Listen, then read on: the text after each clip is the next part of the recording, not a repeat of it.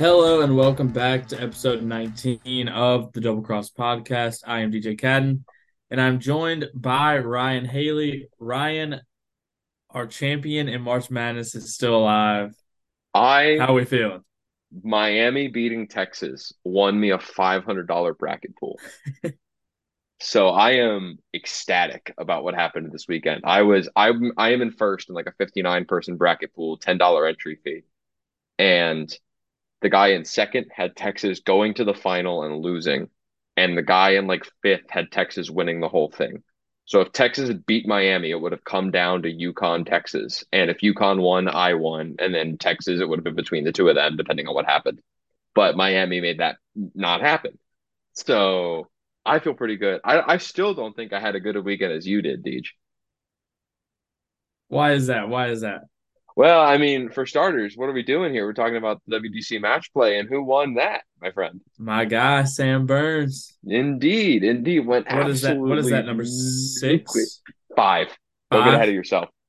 don't get ahead of Six yourself. six is coming in two weeks. Uh, oh, whoa! No, no, no, no, no, no. That- that's a joke. That's a joke. that is legally binding. You heard it here That's first, folks. DJ Cadden is Sam- saying Sam Burns will win the Masters. Sam Burns will not win the 2023 Masters. Wow, complete heel turn. E two Brute. Just stab him in the back. I have to. I want to be right. It's true. That's very fair. God, loyalty only goes so far. But yeah, uh, Sam Burns um, obliterating Cam Young in the championship match, winning six and five, I believe was the final margin. Um, we talked about this a second ago on air, like just off air before we uh, started getting into it. Um, Cam Young was one up through three, and then Sam Burns birdied eight of his next nine holes. And that's just it's kind of hard to do anything about. Um, but Deej, I want to give you the floor. Your boy won. You had a very good weekend getting to watch him run through seven rounds, never losing once. Um, did it feel like this kind of came out of nowhere for Sam? Because I, I know he played well at Innisbrook last week, but he's two-time defending champion, very clearly loves that course. This felt like it kind of came out of nowhere, especially considering who he had to get through to get here, beating Cam Young and Scotty Scheffler in the semifinals. Yeah, it, it did kind of feel out of nowhere. He's, he hasn't been. I mean, he hasn't been horrible this year, but he's he hasn't been. Sam Burns I is a high standard, though. Yeah, usually at this point we're talking about Burns with a win. You know, at the Valspar, cou- typically. yeah, yeah. a couple. Uh, you know, like high, finishes, contending at some events. This year, he. I mean, he had he hasn't really contended much. He has a T seven at CJ Cup in, in South Carolina, six at the Valspar, and then a T six at the the Phoenix Open. But has a, a couple missed cuts. Um, has struggled in some events. I mean, he finished thirty second in the in the TOC. Um, Which yeah, I mean, is, pretty much dead thirty last second in in that TOC field. is is not good. Yeah, at Sentry is just not great. It, it sounds decent, but it's not. Yeah, I mean, he had he had three top tens, one at the Valspar, which that's he he plays well there every year. It, it's almost expected at this point. Uh, the Waste Management Open was impressive, and then the CJ Cup is the CJ Cup. But yeah, I mean, taking down Cam Young and Scotty Scheffler, especially in the in the fashion he took down Cam Young in the championship match, was Yeah, that wasn't- super impressive. That wasn't a takedown. That was a massacre. Yeah, six and five. That's just, I mean, it, that's as, almost as bad as it gets. There's only been, I mean, there's not many defeats that bad in, in, in at the Dell match play. Mhm. And again, we talked about this. Kind of feels like it comes out of nowhere. Um, PGA Tour strokes gain data does not take into account uh the match play for obvious reasons, and neither does Data, Data Golf kept track of it, but it does not factor into a player's year long because you know guys are conceding putts, they're playing holes with different mindsets. It's kind of wonky. I wouldn't include it either. Um, but if you look at Cam, uh, Sam Burns' previous starts of the year, it's not hard to see where he's like losing strokes. He's four. Uh, he's uh 34th in strokes gained off the tee. He's gaining a tenth of a stroke around the greens. He's a top 10 putter like he usually is, but he is 174th in strokes gained approach. His iron play has been abysmal so far to start the year. Um, And I think this week, based on the championship match and a lot of other things that Sam did, um, I don't want to downplay the irons because I think the irons did get a lot better and he's kind of turning a quarter a little bit after Innisbrook in this past week. But I think he also just putted well enough that it didn't matter. like, yeah, he was putting out of his mind. God, he just caught fire at the exact right time. We talked about this. Um, in the championship match, six and a half strokes putting this week. That is because it's seven rounds. It's not as ridiculous as an normal tournament, but it's still like almost like more than yeah. three quarters of a stroke around. Um, For reference, the the other three semifinalists, Cam Young, Rory McIlroy, and Scotty Scheffler, two of which happen to be top three in the world right now. Top two gained, update. Yeah, they were. T- yeah. Rory was thirty, leapfrog Rahm, which is nuts. Cam Young gained three point one, Rory gained three, and Scotty gained two putting and Sam gained six and a half. Yeah, twice as much as second. Cam Young um, did gain 17.8 strokes total. Yes, uh, Cam Young. I do want to say, uh, Data Golf mentioned this in their stro- in their strokes gained accumulation throughout the week. Uh, they, I think they started mentioning it in the quarterfinals that strokes gained is against field averages, and so when you get to such a small sample size like 16, 8, 4, it gets a little wonky. Like they tweeted, I think the best example they had is like Kurt Kitayama shot 67 on his yeah. own ball in his quarter, and when he lost to Cam Young and lost like a third of a stroke to the field. But like 67 is a great round. It's just everybody's playing great when you get this late. So it is a little wonky, I think. But I think more than anything, it shows how well those guys played in pool play. And Cam Young's irons were just nuts. I mean, he I think he opened with like nine straight three. I think he had like nine threes for a 27 on his first nine. Um, oh, man, yeah, that, that, was an absurd. That was an week. absurd nine. But to to circle back to the guy that uh, I want to give you a little more time to talk about. Uh, we talked about Sam Burns putter. Uh, he was three up through nine, kind of bullied his way around the front nine. Uh, took advantage of some loose shots from Cam. Um, and then the putter just put the pedal down on 10 and 11. Um, 10 has about a 50. Cam hits it over the green. Uh, chips it decently close closer a par putt. Sam is like an 18 footer for birdie and just like throats it, never a doubt. Um, and then on 11, I think this was really the gut punch that I think mentally lost Cam Young the match. Um, Sam on the short par 3 11th, four up, throws it about 25, 28 feet past the flag. Cam Young gives himself like a 12 footer for birdie. And I'm sure in Cam Young's mind, he's like, all right, I can scratch this down to three. I have a, a par five coming up next. I'm longer than Sam. Like, let's see if I can get this to two down with five to play. And Sam just buries the 30 footer. And based on the way that he played the rest of the way, um, I mean, Cam Young, it all it all started moving very quickly for him after that. He made the birdie putt to have the hole, but on 12, it's a not great drive over towards the bunker on the right side. Um, obviously, being four down with uh, seven to play, forces himself to go for it hits it in the water, um, which makes him five down. And then on the next tee, the drivable par four, 13th, has to go for the green into the wind. Can't get a driver there, and everything just starts moving a little quickly. But I think that birdie putt that Sam made on 11 that made that like didn't let Cam gain another stroke. Because like in Cam's mind, there's two par fives and a drivable par three, and he's a longer he's longer than Sam. So I think three down was manageable. And I am completely psychoanalyzing. I have no idea what's going on in Cam Young's head. But I think three I think he thought three down was manageable. And if he could make that putt three down is something he can come back from with three birdie holes upcoming. And that birdie putt just like at, like every the you you felt that he like he knew he had to force it. And like fair. You're four down with six holes to play, seven holes to play. Like you do have to force it. And I completely respect going for the green the way he did on 12 because the only way that you are going to win that golf tournament at that point, which is all that matters, is you're going to have to hit a shot. And he tried to hit a shot and he he couldn't because it was a really hard shot to hit. Um but to transition away from Sam a little bit, I think Cam's approach stats um for the week kind of tie into the next point I want to make, which is about Cam Young uh, you mentioned how great his strokes gained were stats were for the week. Um, through pool play and through like for through the three rounds of pool play and through the round of 16 and the quarterfinals, he was the best player in the field. Rory was a close second. We'll get to Rory in a little bit. I promise you we're going to get to Rory. I am on this podcast. Um, but it sucks. So uh PGA Tour comms tweeted after the round. Uh, the tweet. Um, why am I citing their tweet? This is just objective fact. But still, PGA Tour comms tweeted after the round that this was Cam Young's sixth runner-up finish in 37 PGA Tour starts. That is about 16.2%. For reference, Rory McIlroy wins 10.2% of his tournaments. Cam Young finishes second, like a third more than Rory wins. And I know like it's such a different sample size and it's not really a fair comparison, but like holy crap. Um and it's a that's a, two ways you have to look at it. It's like six top twos and 37 starts. Um and another third place finish at a major at the PGA last year is insane. But now we're starting to teeter towards like Finau territory of like, cool, we know you're good. Like we know you are this good.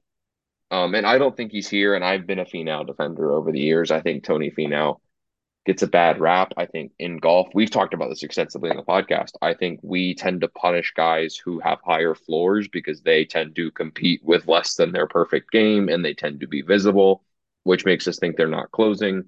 When certain guys, I hate throwing them under the bus, um, but it still feels like the most apt example in modern golf, like Collin Morikawa.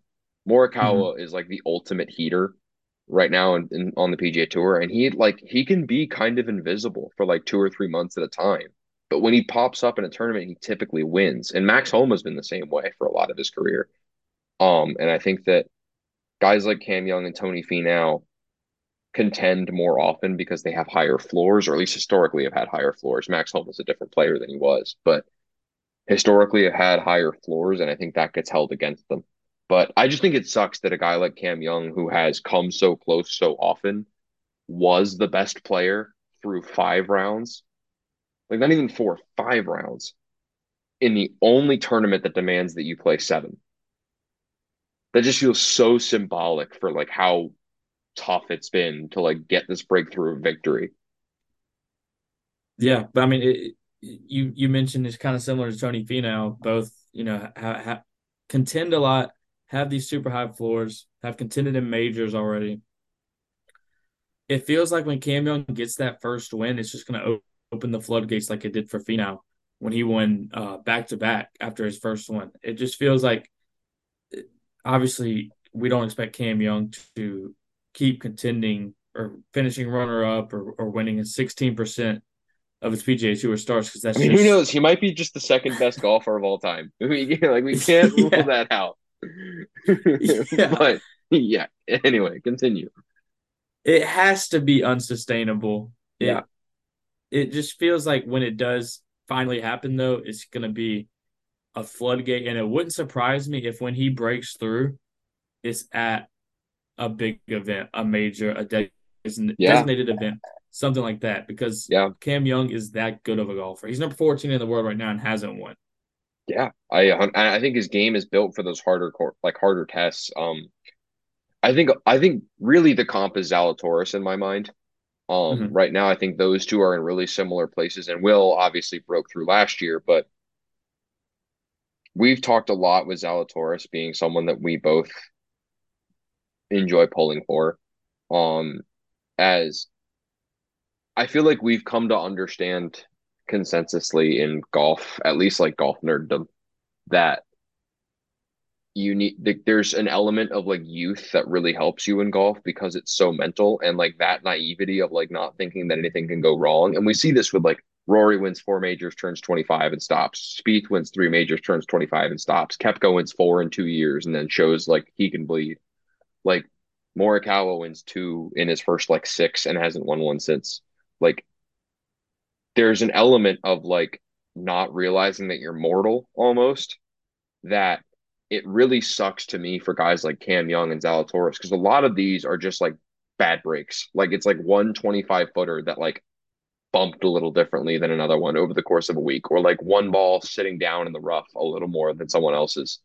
And it sucks when you get to see yourself bleed before you can kind of have like when you have the same talent maybe not the same talent as all of these top five players in the world, but like within the same realm, like not out of the question that they can beat them.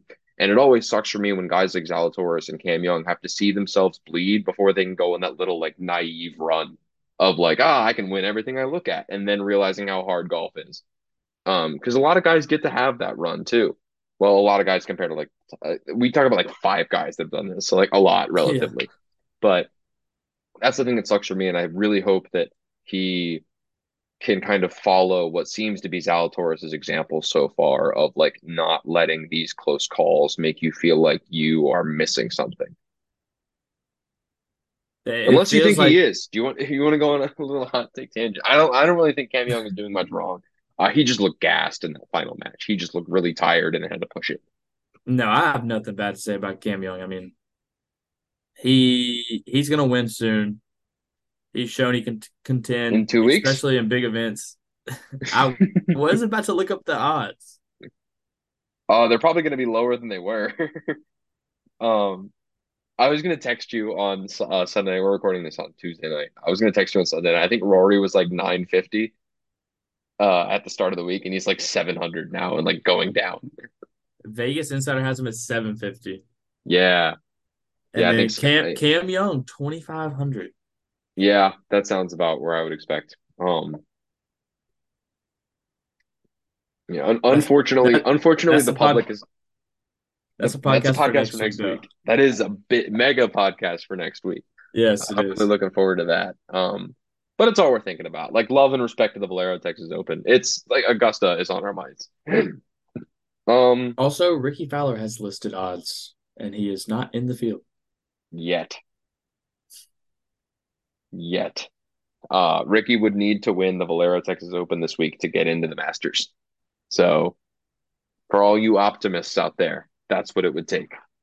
But um, yeah, uh, DJ, I want to ask you about uh, Cam Young's new caddy, who is a pretty familiar face on tour for a lot of people. Paul Tesori, uh, longtime caddy for Webb Simpson, uh, Players Champion 2018, U.S. Open Champion in 2011 uh, pretty consistent top 10 player in the world. Uh, two or three years ago, he was like one of the top, like one of the premier players, like probably from like the fairway in was the best player on tour in like 2018 through 2020.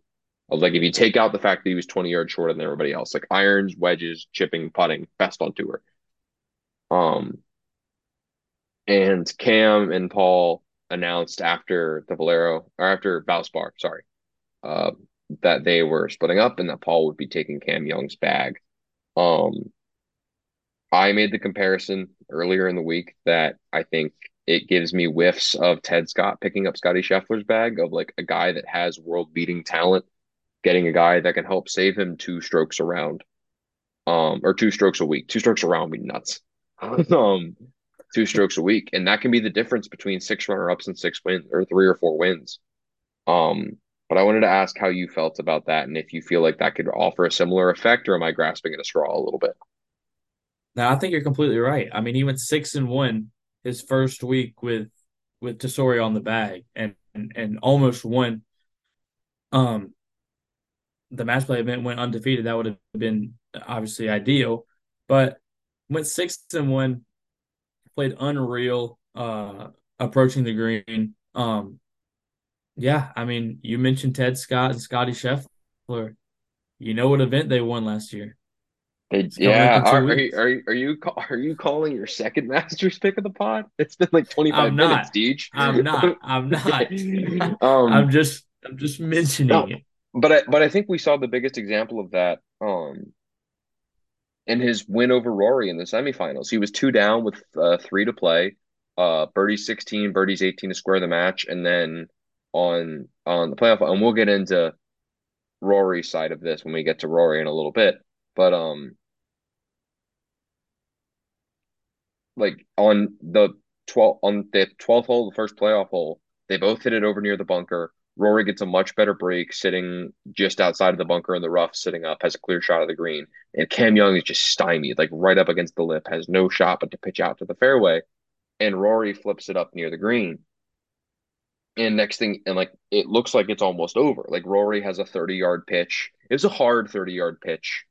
Um, out of all the shots in the last four holes that Rory played when he was like not closing out Cam Young, the pitch is not the shot I'm upset about, um, or the shot that I would be upset about. Uh, but I'll get to that in a second. Um, but Rory hits like a sensible pitch to like 15, 20 feet. Cam Young from the fairway hits an iron to like 12 feet, just snipes it. And they're both about 12 feet from the hole, and Cam Young buries the birdie putt. Next thing you know, you're sitting there with like like it looked like Rory was 150 yards closer. And next thing you know, he has to make a 15 footer to extend the match. And like that's got to be a little shell shock for Rory. Like, oh God, this putt like really matters now. And he, he misses it. He hits it a little hard. Um and you the PGA Tour posted a clip of Paul Tesori talking to Cam after they won that hole. And, and like this is what really stood out to me and when this take like cemented in my brain it was like Paul Tesori looking at him being like, that's the difference. He's like, if we had rushed that shot from the fairway, we would have lost. We would have made a mistake. We would have done something wrong. But we talked it out, we thought it through, and we made the birdie. And it was like as simple as that. And just like Cam just like nodding, and they get in the cart and go on to the final. And like those are the thing. Like that sounds so little, but over the course of 72 holes, that's like, especially in stroke play, that's the difference between second and first. Yeah. I literally so, um, had the video pulled up about to talk about it. Yep. Stole yeah, it from you. I, mean, it, I gave you the floor yeah. first. yeah. It's good. It's good to see. I think it this pairing is really gonna Cam gonna get a win soon. Yes. It's it's probably multiple. Inevitable. I probably multiple. And I do I'm glad Tesori is getting credit for being one of the top four or five caddies in the game. Um, because that's really what he's been for a very long time. Um, all right, we talked Cam Young. We talk. Uh, do you want to do Scotty or Rory first? The consolation match. I'll pitch it over to you. Let's start with Scotty because okay. I feel like we could talk for hours about Rory. We're going to talk for hours about Rory. it's it's the it's me in March. Um. Also, also before we get to that, I do want to shout out my bracket for the the match play. Finished yeah. top twenty seven hundred ish. Yeah, look at DJ somehow, I and I I had a whopping. I didn't get the championship. I didn't have either of the guys in the championship match right. But you had Scotty, which went a long way. Yes, and I had, I had. So my final four was Rory in the consolation, Scotty and Rahm in the championship, and then Max Homa in the third place match. Okay. So I got Rory, and then I had a couple upsets in the like the group stage, but Mm-hmm. Top twenty seven hundred, I'll take it. Yeah. The only thing I really got right was fading Rahm. Um, and he's he's the last guy that I want to talk about before we transition away from the match play. But so Scotty, Rory, Rahm, But um, yeah, I uh I picked Tyrrell Hatton to win. Felt really good about it. He'd been playing some incredible golf, and then uh Wednesday morning gives himself like a stinger in his wrist right before he tees off. Looks uncomfortable the entire week and just ejects from group stage. So the Ryan curse lives on. Uh, Tyrrell Hatton, if you somehow ever see or like listen to this, I am so unbelievably sorry. I am never gonna pick you again. I promise. Uh, I'll, I'll like full hand up on that one. That's on me. Um, but yeah, um, we started the podcast before the match play saying we didn't know if Scotty Scheffler was going to lose, and I still am not 100% convinced that he did. Um, yeah that semifinal match against Sam Burns. He was two up with four to play, or one up with four to play. Played the last four holes two under and lost. Yeah, I mean, there's just nothing that you can do. Sucks. That's really sucks.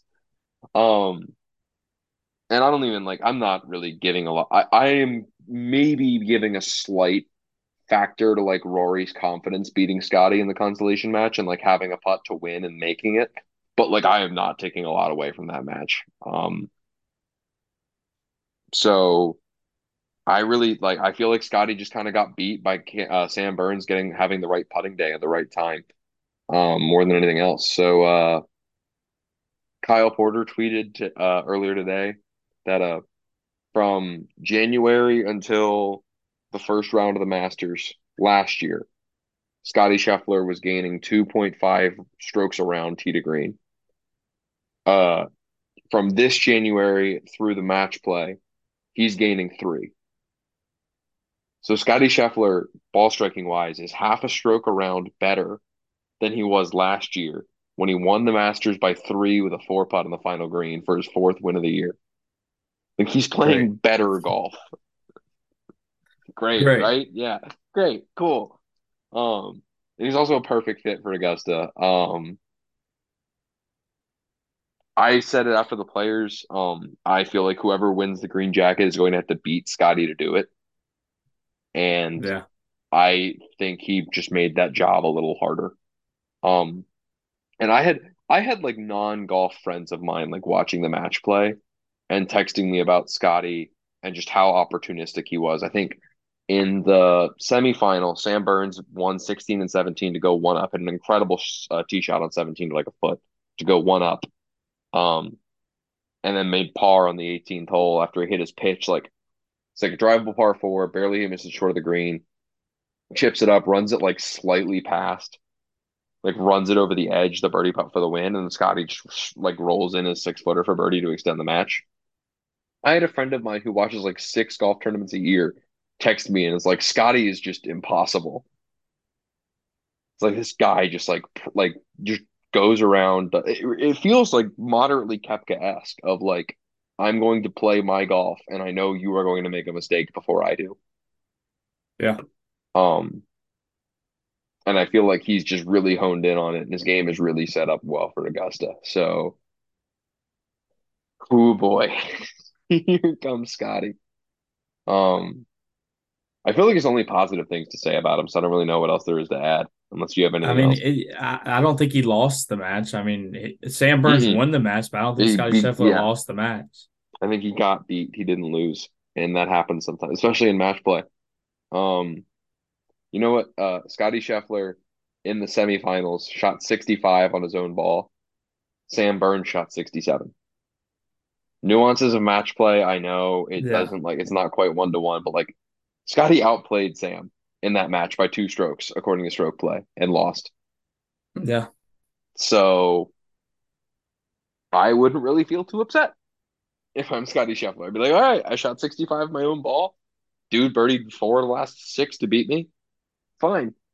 Oops. Yeah. You're right. you know, I'm just gonna wear my green jacket to sleep tonight and then fly to Augusta. I'm gonna wear um, my green jacket to sleep and just bask in the fact I'm number one in the you, world right now. Can I ask you a question? If you won a green jacket, like hypothetical universe, DJ Cadden's like top ten golfer in the world. If you won the green jacket, would you like sleep in it like three the next 364 nights? Oh yeah, I would wear it. I would never take it off. I remember the story. Of, I remember the story of uh, like go for walks. Bubba Watson wearing the driving the uh, Dukes of Hazzard car through Krispy Kreme wearing the green jacket.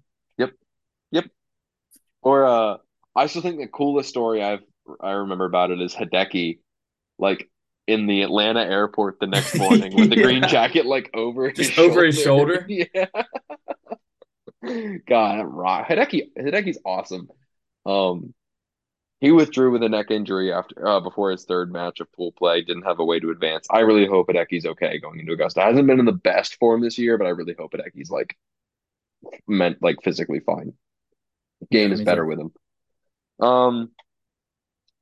All right, Rory time. Um, only took us 35 minutes. That might be a record. Um, Rory uh, had been teased on social media that he was making major equipment changes. Shows up this week uh, with a shorter driver. Uh, made a little adjustment, made the shaft a little shorter, sh- staff a little shorter, if I could speak English. Um, and changed his putter to a blade style, which I don't believe he's played a blade style putter since early 2019, late 2018. I know he made the shift at some point before like his run to start 2019. Um, so I think it was late 2018 is the last time he's played with a blade. And um putter and driver looked good. They did not look super comfortable at TPC Sawgrass. Uh, putting especially was very bad. Uh, his putting stat, like we talked extensively about this. I feel like I've been yelling it from the rooftops. His ball striking stats are just as good as Scotty and Rahm's right now, and he just can't buy a putt. Uh, and Justin Ray tweeted that in the seven rounds that Rory played this week, he gained strokes putting in five of them. Um, especially like the later matches when there's only like eight guys on the course that are all playing their best. Rory is like still gaining strokes on them putting. So putter was much improved, looked more confident with the driver, sounded like he had a good feel with the driver. He did a little walk along interview on the broadcast during the it was either the semifinal or the consolation match. I can't remember which one. Um, where he said that he has a tendency to get the driver stuck behind him and either try and flip it or leave it outright. Uh, and said that the shorter staff uh, shaft made it feel like he didn't get to do that. Um, however, all sunshine and rainbows. I don't want to be all sunshine and rainbows. He was two up with three to play in the semifinals and did not win. Um, mm-hmm. and really going stroke by stroke. I'm obviously wearing rose-colored glasses every time I talk about Rory, but going stroke by stroke over those last four holes, I think he only really made one mistake, which sucks. I think Cam Young played great golf. He birdied 16 and 18, went two under the last three, forced Rory's hand a little bit. Those are not hard holes. Um, 18 drivable, uh, Rory thumped his driver up there, left it a little right, then got a really, really bad break um, for his lie. And the second one, um, I mean, if you're going to tell me that Rory shouldn't have hit it right off the tee or should have made sure that he got it up onto the upper level with his second shot, uh, which the pin was in the back on a little shelf, uh, rolled back down about 30 feet away, couldn't make the birdie putt. Cam Young makes his to force extra holes, wins on the extra hole. Um, if you're going to tell me you think he should have absolutely made sure the second shot was on the back shelf or he should have not hit his driver over by the bunkers, totally here for that. I think the big mistake on 16, the par five, two up. Cam Young hit the green in two. Rory has a wedge in for his third, maybe a short iron. I can't remember the exact yardage. Uh, and he airmails the flag and misses the green. And he was still putting off the fringe, but he left himself like a 25 foot birdie putt and just made Cam Young's life really easy, just nestling in for four, like uh, for a four, only one down with two to play now. Very different game. Um, so yeah, I think that was the real shot. Like I think the tee shot on 18, the second shot on 18, um, small margin for error, short par four is always going to have a tough green complex is like kind of a bit of defense. Drew drew a bad lie. Um, but I think the the wedge shot on 16, the approach into 16 was really the shot that I think cost him that match. Um, and I don't want to sit here and be all sunshine and rainbows going into Augusta uh, and ignore the fact that he choked a really good chance to win a golf tournament. Um, but at the same point, him and Scotty both, I think Scotty maybe slightly more so, um, just because Scotty feels like unflappable all the time. But him and Scotty both, them losing those semifinal matches means nothing to me going into Augusta. Like I don't hold it against them in any way, shape, or form. But I don't want to go on like a five minute rant about like Golf Digest like reporting that Rory might have allegedly had 19 putts in a round at Augusta last week, or like talk about how he hit a driver to three feet on 18 on Thursday, and like talk about how like in groove his swing looks and how good the putter looks, and not acknowledge like, yo, he probably should have at least been to the final of this tournament. Yeah. Um, but yeah, any thoughts on Rory that I haven't already touched upon after my little soapbox? Not really. I mean, equipment change, playing even better. Two weeks out from Augusta. I, I, I think I know who I am picking win the Masters. We both picked him in January. Um, I feel irrationally good about that, and I know that it has been a fool's errand of the last decade, but I think that this is the first time. I think 2018, 2019, it felt like Rory was playing good golf, but he peaked like in March and we were hoping he could like sustain that into Augusta, and he just couldn't, kind of couldn't. Um, and now it feels like he is legitimately like peaking for that week. Um, however, it still depends on Rory's ability to comp- compartmentalize what um. I think Roberto Castro said that Rory at the Masters in a, like a really cool thread this week. Check out his Twitter if you haven't. Um, but Roberto Castro said, like outside of Tiger at like every tournament, Rory at the Masters is probably under more pressure than like anyone's ever been in in golf history in terms of like mm-hmm. the like constant social media atmosphere we're in, constant golf punditry, and how like accessible it is. Um, how much more player media is available, how much more visible the tournament is. Um, and just how much like that specific tournament means to the entire world and the fact that it is the first one of the year um is like Rory is the best player of the generation and probably the best person best suited maybe not like at this current moment number one in the rankings but like out of the players of this generation is probably the player best suited to handle this pressure. But it's still an inordinate amount and we'll get more into this next week. This is basically turning into a masters pod uh preview pod but we'll get there. We'll get there next week next week. Um but yeah, I think it's really going to come down to his ability to compartmentalize that and his, how like how well he gets out of the gates Then it is going to come down to whether or not he's playing well. Just get us past Thursday. Just shoot in the 60s on Thursday. 69, that's all we need. Yeah, just just take the course and let it come to you. Birdie the birdie holes, par the par holes. Don't be afraid of it. Don't gun after it. We'll get we'll we'll we'll talk Rory extensively. Um next week, I am sure. Uh, last guy that I want to talk about before we uh move off the match play. Um, four weeks ago on this podcast, I believe, uh, I asked you if you thought we were in a Jon Rahm versus the field situation at Augusta. He is now down to third in the world. Um, he had the 18 hole lead at Bay Hill and then it, like finished in like the mid 40s, I believe, or if I remember correctly. Uh, shot an opening round 71 at TPC and then withdrew with an illness, and then went one and two this week in match play and did not make it out of the group stage. On a scale of one to 10, Deej, what's your concern level for Jon Rahm going into Augusta? Maybe a one or two. okay. It's DJ, Jon Rahm. DJ will be the vo- DJ will be the voice of sanity on this podcast. I will not.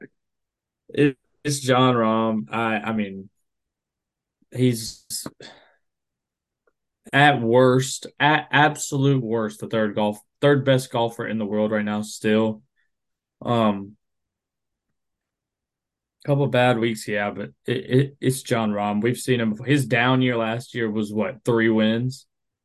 I, I'm gonna take Jon Rahm over over almost everybody in golf. I'm not worried about him at all, and it wouldn't surprise me at all if two weeks from now we're talking about Jon Rahm putting on a green jacket. So if that tells Yeah. you what my concern level is, then yeah, Yeah, I mean, I think I think the better question is like relative to Jon Rahm, what's your concern level? Because like relative to the typical PGA Tour player or like to a top 20 player in the world, it's like permanently like max a two. Um, but I think by his own standards, I'm a little more concerned than you probably are. Um, the driver was real bad for like a solid month and a half back there. Um, and I didn't get a chance. I didn't fully dive into his stats in the match play. Um, but he didn't do enough with it to look like it was a return to normalcy for me. Um, I think Augusta will let you get away with inaccuracy off the tee, and the rest of his game has been really, really good.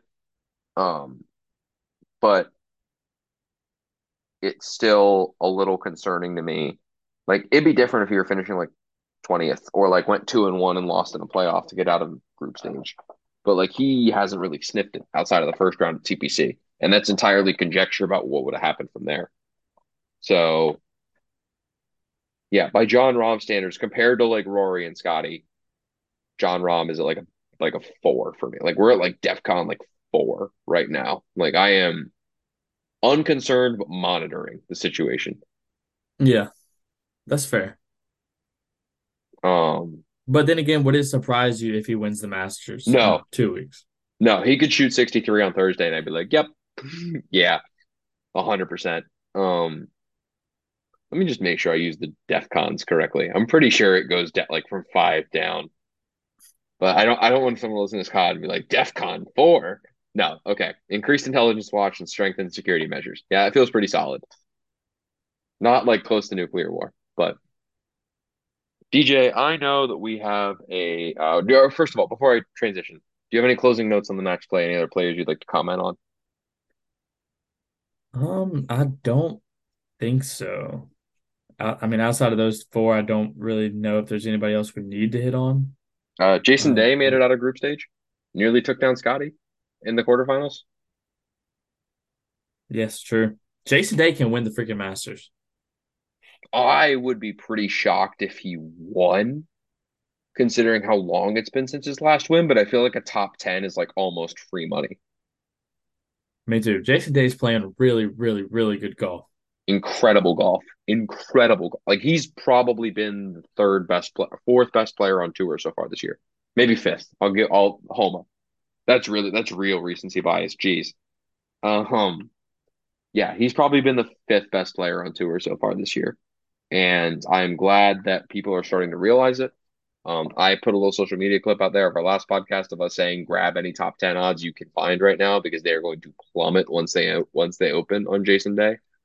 Um, but to look at his data golf uh, world rank right now, let me Number eight. see. He's eighth. Yeah. Woo! Goes Scotty, Jon Rahm, Rory, uh, Cantlay, Finau, Xander, Homa, and Jason Day. Sheesh. He's above guys like Viktor Hovland, Tyrrell Hatton, Collin Morikawa, Justin Thomas. That's another one. Uh, Justin Thomas fell outside of the top 10 in the world for the first time in like four years. Um, I thought it was even longer than that. it's two, it was 237 weeks. I'm doing like back of napkin math, man. It's probably like four and a half. Um, but yeah, okay. Jason Day starts uh this calendar year. T7, 5, T9, T10, T19, T5. You're nuts. Uh, but concern level for Justin Thomas right now. That's tough. I'd say I'm hovering around maybe a four or five. I mean, Justin Thomas is still Justin Thomas is Justin Thomas. hmm He can win any tournament at any time. Indeed. I don't know. That one is that's a weird one. Yeah. Where you I where you at on uh? I was gonna look this up because I am actually slightly less concerned than I was. Um, I was like, man, JT was like invisible at the match play, and then I googled it, and it's like Justin Thomas did not play the match play, and I'm like, all right, cool. I guess that makes me feel like a little bit better about like hearing nothing about JT all week. Uh, because I was concerned that he just like ejected and went like 0, 2, and 1 in the group play, and I just didn't hear a thing about him. Um, I mean, outside of the players, he's I mean, outside he's of the players, he's decent, had one, but two, three, four, five, six, six, seven top twenty fives. in in the other seven starts. I agree.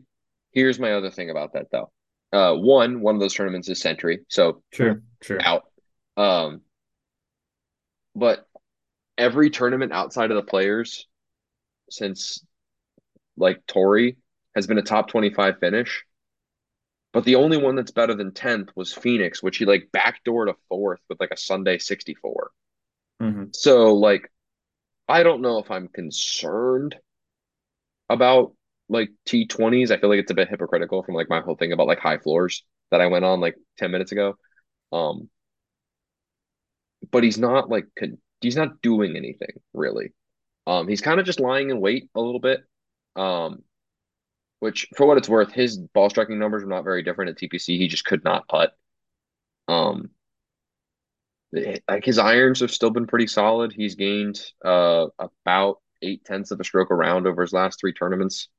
Um, his driver is his driver. It's inconsistent. It always has been.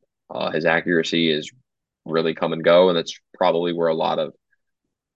I know we say driver accuracy doesn't matter a whole lot in the modern game. When JT misses, JT misses, so it matters for JT. Um, I don't know. His I putting, think his putting is horrendous this year. his putting has been horrendous for like two or three It years has now. been. Outside outside of Riviera, where he just randomly putted incredibly, um, which is weird because he also randomly hit his irons like crap. Um, but he has gained putting. He's gained strokes putting twice since the RBC Canadian Open last June. That's pitiful. It's not good. So it's gonna come down to the putter. It's gonna come down to. It, it's gonna come down to the putter. It's gonna come down to how often he hits fairways, um, and if his driver is like on the planet. Um, I don't know. I think I'm a little calmer now that I know he sk- he skipped the match play. Um, but I'm probably hovering around like a five. I feel I can't I can't say a four because I just said four for Jon Rahm, and I'm infinitely less concerned about Jon Rahm. Um, but I would probably say about a five. Um, this is not this is conversations for next week. We're we're we're going too deep in the weeds here. Um, anyway, transition. I'm forcing us to transition because every other guy we're going to talk about is going to be through the lens of Augusta. Um, there is a PGA Tour tournament this week, the Valero Texas Open. Uh, Rickie Fowler, Matt Kuchar, some notable guys in the field that aren't in the Masters yet. However, oh, one one thing. Oh, Justin Thomas, you said it was the first time in four years he's dropped out of the top ten. oh First dear. time Four in and a half. six years. Ooh. Since August of 2017. That's the first time he's been out of the top 10. Oh my God, that was six years ago. Oh dear. That makes me feel real weird. 200, 293 weeks in the top 10. Do you know, uh, I was uh trying to do the math or like earlier this past week of um like the ball rollback, which I'm not gonna get into, but like ball rollback in like 2026 and like when that's gonna go into effect and like we're already talking about the majors there. And I was like, oh, I mean, it'll only be oh 37. Like, Yeah. um so these guys are getting older and it feels very strange. Um but wow, 2017 was a while ago. Okay. Uh anywho. Um, there is a PGA Tour event this week at Valero. Uh, Rickie's in the field. Uh, Matt Kuchar's in the field. A couple other notable guys that aren't into Augusta. However, we have Augusta on our brains, as we've acknowledged, and there is a tournament this week at Augusta, a very big one, uh, one that we are both uh, pretty big fans of, the Augusta National Women's Amateur. Um, will be played this week, uh, in and around uh Augusta National. Uh, I believe they tee off on Wednesday. It's 54 hole event. Uh, they play a 36. They play 36 holes, and the top 30 players and ties play the final round at Augusta.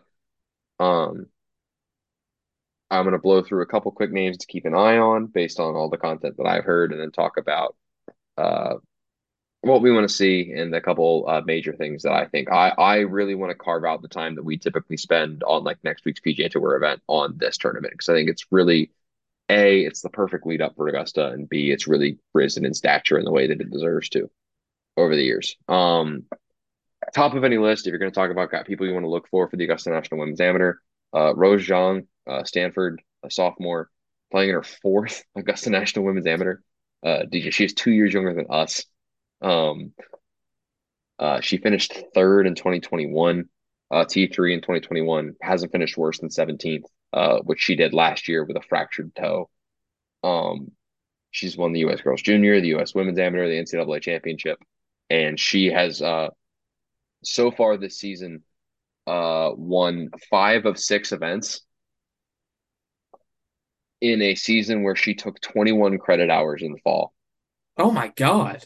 Yeah. Yep. Shout out to at Stanford. Yeah, shout out to Brentley Romine's uh, reporting from Golf Channel that I'm currently reading through. 21 the 21 uh yeah a winter quarter uh stanford is a quarter system but she had 21 units on her schedule which is the heaviest workload she'd ever had um won five of six events uh which is nine total uh tiger woods won 11 in three years at stanford i believe uh she's won nine and two um she's been the number one in the world amateur golf rankings for 133 straight weeks which is a record and when she inevitably gets there in three weeks, she will break the all-time record uh, held by Leona Maguire. Um, again, shout out Brentley Romine and his reporting and like uh, reporting from the ground. Speak from uh, the U.S. National Women's Amateur. Uh, Rose Zhang, when asked about her hot play, said, "I haven't really thought about it as a super hot streak, and I continue to have that mindset." Um, that's a quote taken out of context. Zhang is a very humble person. It was not like arrogance. It was more so just that she said that because of her heavy workload, she's just been so invested in like the day to day grind of what she has to do to like get everything she needs done and also pay attention to the golf that I don't know, man. I can I, I'm taking 12 credit hours right now in my last semester and I play golf like three times a week and I haven't broken 80 in a while and it's not fun. So to be able to play that well with 150% of that course load Zhang is at one of the most prestigious schools yeah, in at one of the most prestigious in on one of this current iteration of Stanford women's golf might be one of the best college athletics teams ever assembled. Um, uh, Zhang, uh, Rachel Heck's been absent a lot of this year, but she's another like top five women's am when she's healthy. Megha Gone, Gane, I forget, I'm, I'm, God, I, I went over how to pronounce that before we started recording, and I totally just mind farted. Um, but who like contended at a U.S. like women's open when she was 17 is now on that team. Um, like again, Rachel Heck is like a top three women's amateur in the world and has been hurt for like much of the season, and Stanford is just still a wagon. So maybe like for my money, is this is like the women's golf version of those Oklahoma State teams with like Matt Wolff and Viktor Hovland. Yeah. Of just like the depth and probably even better than that because of the depth just top to bottom. Um so any list has to start and end with Zhang. Um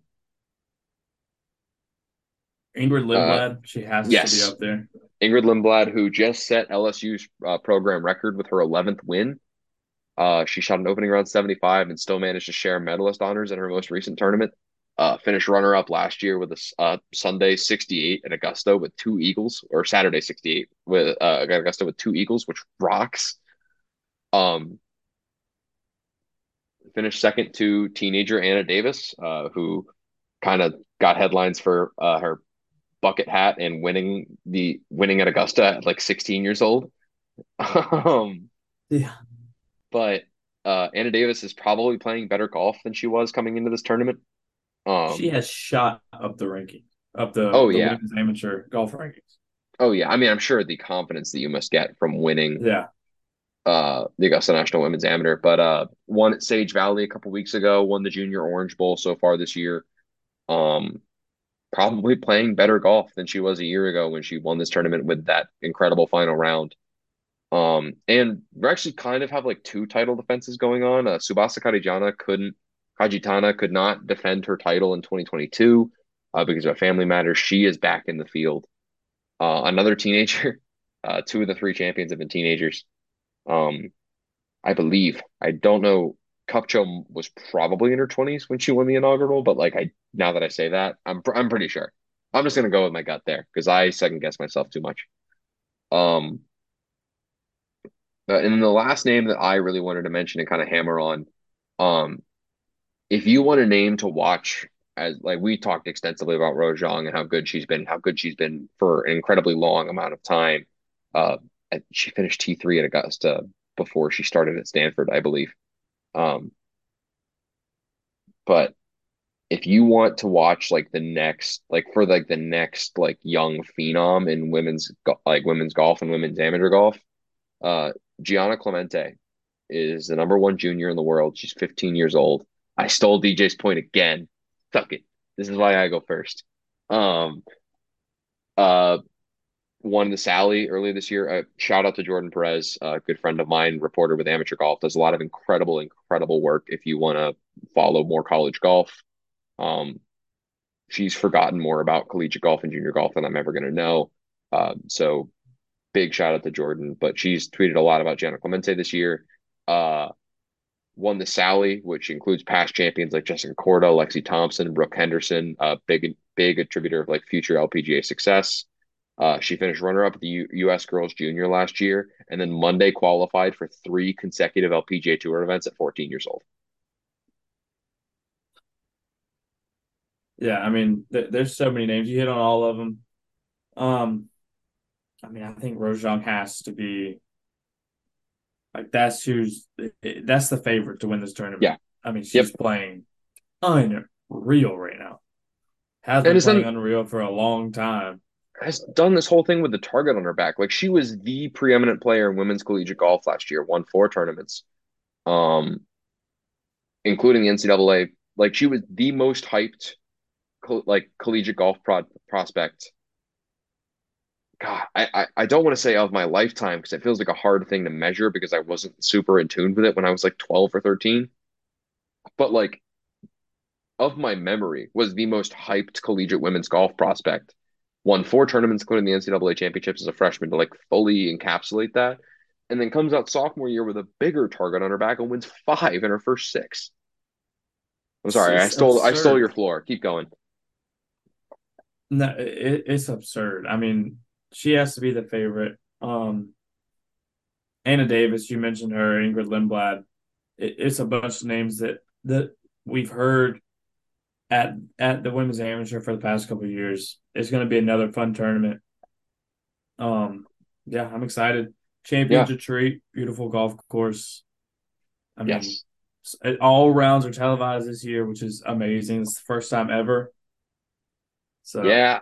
That that was gonna be my next point. Is like we finally get to see how great of a course that is because we get to see Wednesday and Thursday. mhm. And that that I'm really I'm glad this tournament has been as much of a success as it has been. I think it's in the perfect spot on the calendar. Um, I think it's beyond due that women have a tournament at Augusta National. Um, I know with the Masters there and how tight their brand is, hoping for a professional tournament is probably a pipe dream. Um, but an amateur tournament is a incredible place to start, and I think it's an incredible opportunity, and I'm glad it's been as much of a success as I kind of hoped it could be uh, when the event first started. But um, DJ, it seems like we're on the same page about a lot of the players. Um, but you know what else this uh, this final round is going to be on Saturday? It's going to be a first look at some of the tweaks to Augusta, yes. and they're not going to be playing the tees the men are playing from. Um, God, I hate the way I phrase it. They're not going to be playing the tees that the Masters are playing in a week. Uh, not going to be playing the same tees, but so we're not going to see like the full brute length of 13 now that it's like 50 yards longer. But we do get our first look at the most prestigious course on the planet. So to ask you, DJ, uh, and you when you get your first glimpse at Augusta National and watch the coverage on Saturday, what's going to be the one thing about the course that you are looking for? I mean, that course is is a lot longer now. I think it's top. It'll be top five. Uh, or I guess out of the the normal ones on tour that are on tour every year, it'll be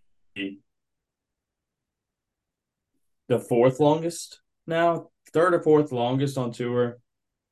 Uh, 13's playing 545 yards now. Um, yeah, I mean it's going to be a lot of fun. Um, they're trying to, you know, keep. They don't want the scoring to get so out of hand that it kind of takes away from how special Augusta National is, I guess. But yeah, I'm excited. That that course is super super long now, but um, yeah, I mean, yeah, they they lengthened 15 by 20 yards last year, and there there were uh no eagles on that hole during the tournament, which is just absurd. But yeah, I mean, Ryan, what are you looking forward to? Yeah, I mean, similar things. Um, I'm curious to see if there's anything that they do, uh, or they did, like little silent tweaks. They make little silent tweaks every year. I'm curious to see if there are any little silent tweaks they made over the last like six holes. Because I think that one of the things that really stuck out to me from Scotty winning the way he did was Scotty was dominant for sure. And this probably plays into a little bit of this. And I don't want to take too much away from the fact that Scotty just played pretty much perfect golf. But at the same point, those closing holes at Augusta, if you are playing them correctly, don't like if a guy is leading by two or three, they don't offer the same excitement factor as when it's like a tight tournament. And I think the tournament, the finish at Augusta is built perfectly for competition coming down the stretch because it's saying it's a great balance of risk reward. Um, there are ways to make birdies on almost every hole coming in. There are ways to make bogeys on a lot of those holes. Um, but I think when a guy is playing as well as Scotty, the trouble is so obvious, and it felt like he was just kind of on cruise control. It feels a little, it feels a little wrong to say that. I not to rub salt in the wound. Uh, we did see a bit of a lead choked away last year at the women's national at the women's amateur. Uh, Latanna Stone had a multi-stroke lead in the back nine and bled it away to Anna Davis. uh, for a multitude of reasons and a multitude of shots that were hit. Um, but so maybe I'm talking out both sides of my mouth. Like maybe it was just about how well Scotty played. Um, but it felt like he was on cruise control, and the last couple holes allowed him to be so more than I really anticipated that they would. So I'm curious to see if they've tweaked anything about the closing stretch. But I also think it's like so iconic. Like the only hole I'd be looking at is like 17, and I still don't think they'd do anything to it. Um, so probably talking out both sides of my mouth a little bit here, and the takeaway is probably less that the course is too easy; it doesn't have enough trouble, and more so that Scottie Scheffler is just incredible at golf. Yeah, yeah, I agree. I'm excited to see the changes that we do know about, but yeah, there's going to be changes that we don't know about. It's just a matter of where they are. Yeah, I agree. Um, closing notes on the Augusta National Women's Amateur, um, Augusta Masters preview.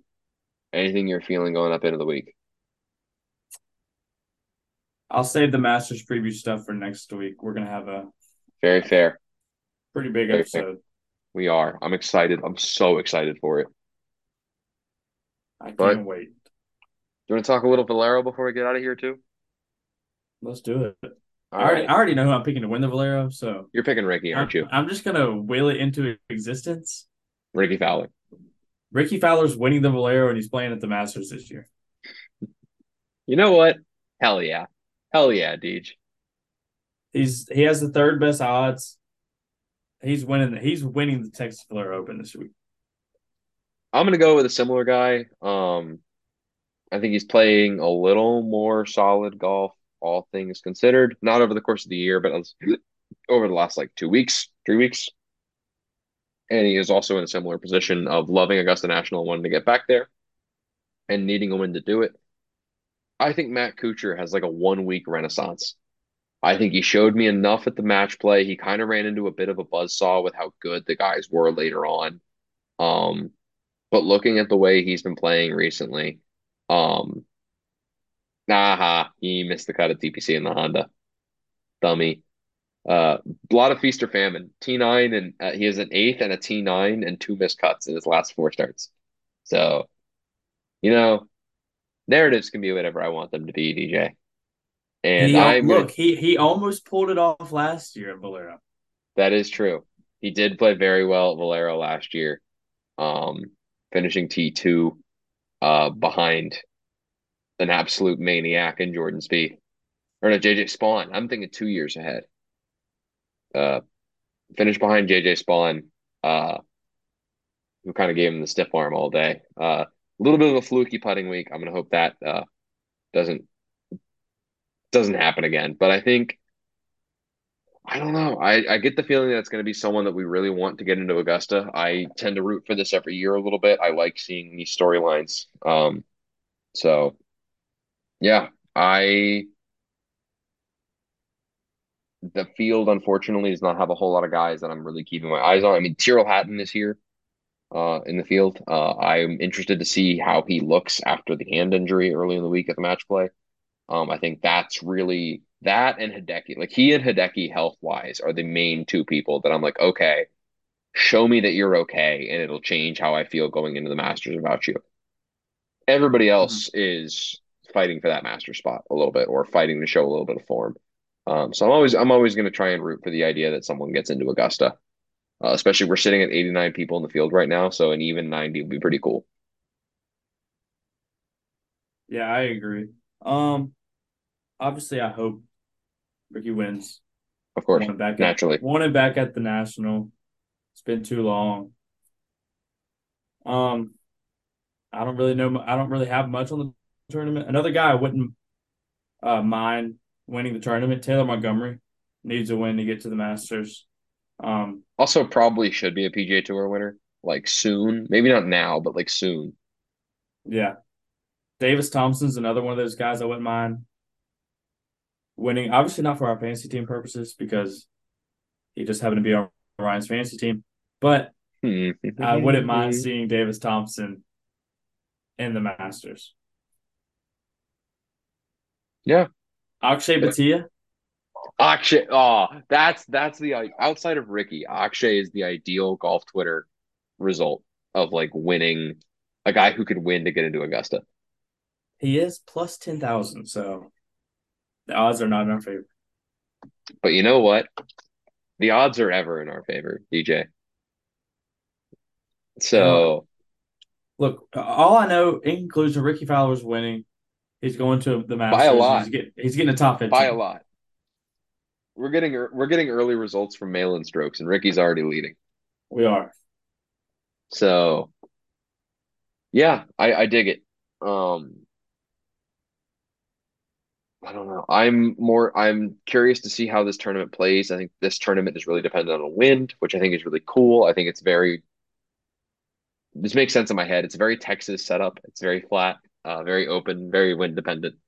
Um, so I'm curious to see how people play. Uh, but I am even more curious to see how the Augusta National Women's Amateur goes. So, DJ, I feel like it's been a pretty good pod. Been pretty productive. I feel like we talked about a lot of things that we're just going to end up reiterating next week. But yes, we're close. We are. I can't wait. We are. Uh, any closing notes for the people before we leave? Don't think so. Just pull for Rickie this week. We need all the help we can get. Solid. No notes. No notes on that closing remark. That's it. That's it. That's all there is. Um, thank you for listening so far into the podcast. If you have done so, and uh, I hope you get to enjoy a week of whatever you're doing, watching golf, not watching golf. Um, watching UConn win a national championship. Exactly. Yeah, as DJ and I will be on Monday night. Um, yeah, I hope you're enjoying whatever you're doing, and thank you for listening, choosing to spend a little bit of that time listening to our podcast. And uh, we will see you next week with our Mega Masters preview episode. Thank you all for listening. See ya.